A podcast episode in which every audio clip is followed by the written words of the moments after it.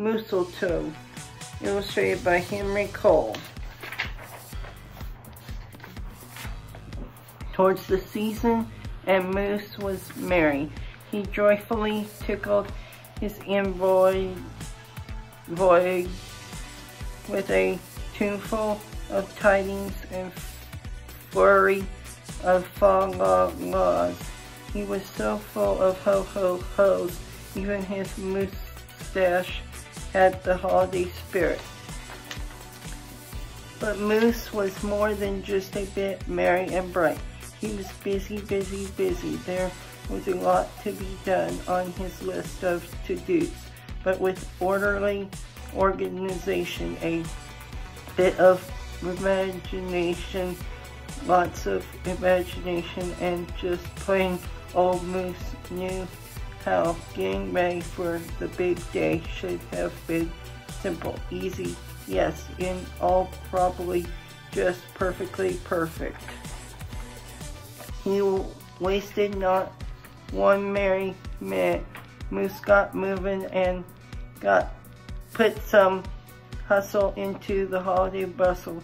He went to work. He wrote cards and letters till his hurt. Check.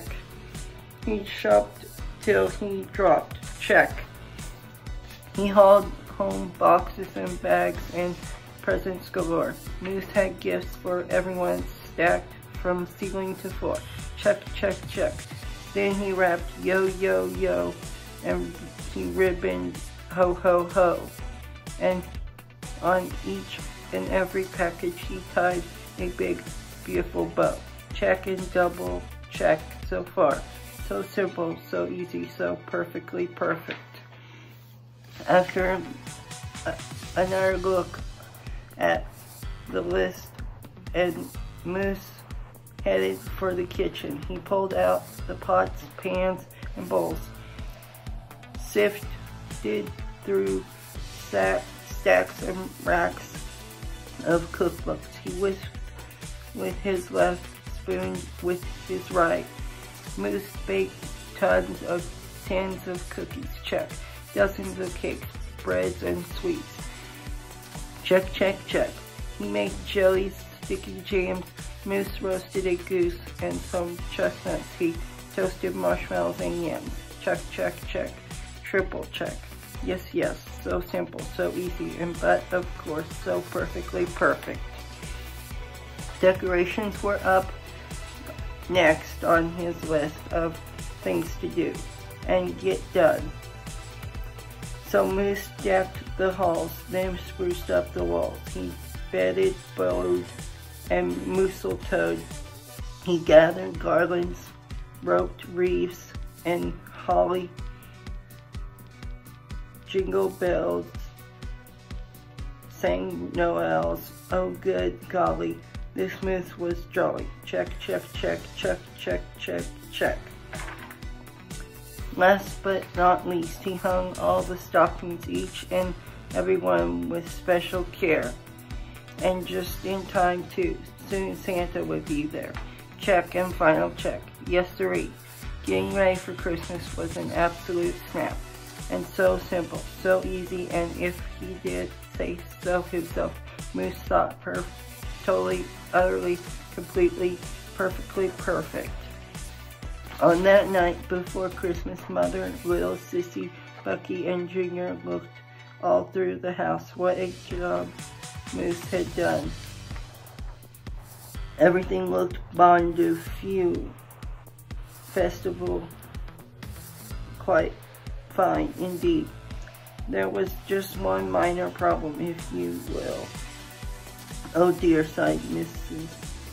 Miss as the five stared at one empty corner. Oh my, oh me, oh gee. Pop, what happened?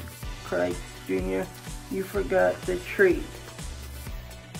Oops, where would they hang the tinsel?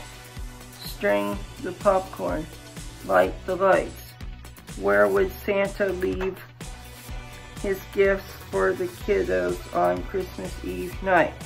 So Moose pulled on his galoshes and put on his hat. He would find a tree somewhere, somehow, and that's all there was to that.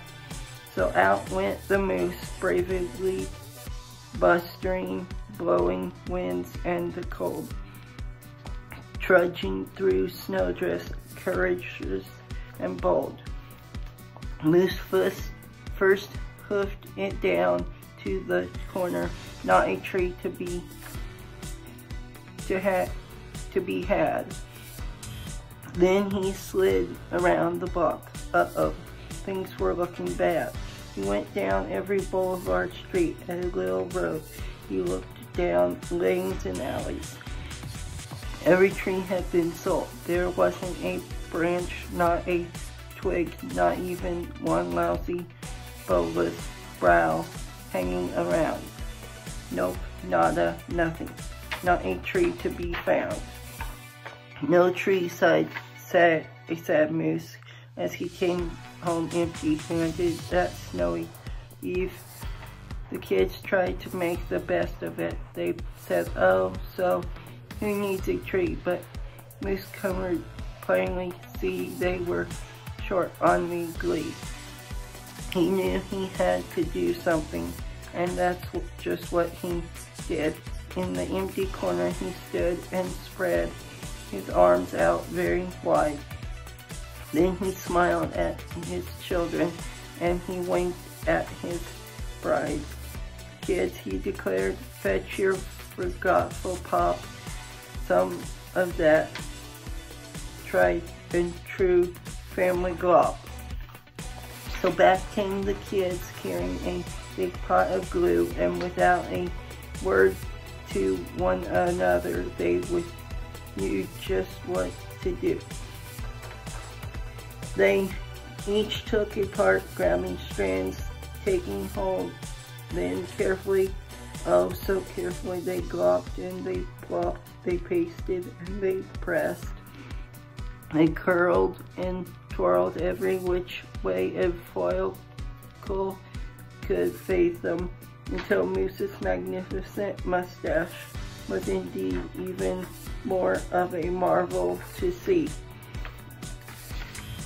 Moose was just a few needles shy of being an evergreen tree. They strung Moose with lights from his head to his toes and draped him with tinsel, beginning bright with his nose. They hung balls, they hung balls that were shiny and bells that twinkled, candy canes, berries, and plum sugar sprinkled. Then they all stood back. Junior plugged in his pop.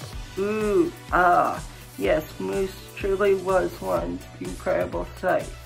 He was glorious and glowing, and boy, oh boy, was he ever bright. Then Junior placed the star on top of Moose's head gave him a kiss and a pat, and they all headed off to bed. Except Bruce, of course. He stayed in the corner instead, still twinkling and blinking, and waiting for Santa. Oh, so it wasn't so simple, and it wasn't so easy. And okay, okay, it wasn't so perfectly perfect. But do you know what? It was pretty close. Ho, ho, ho. The end.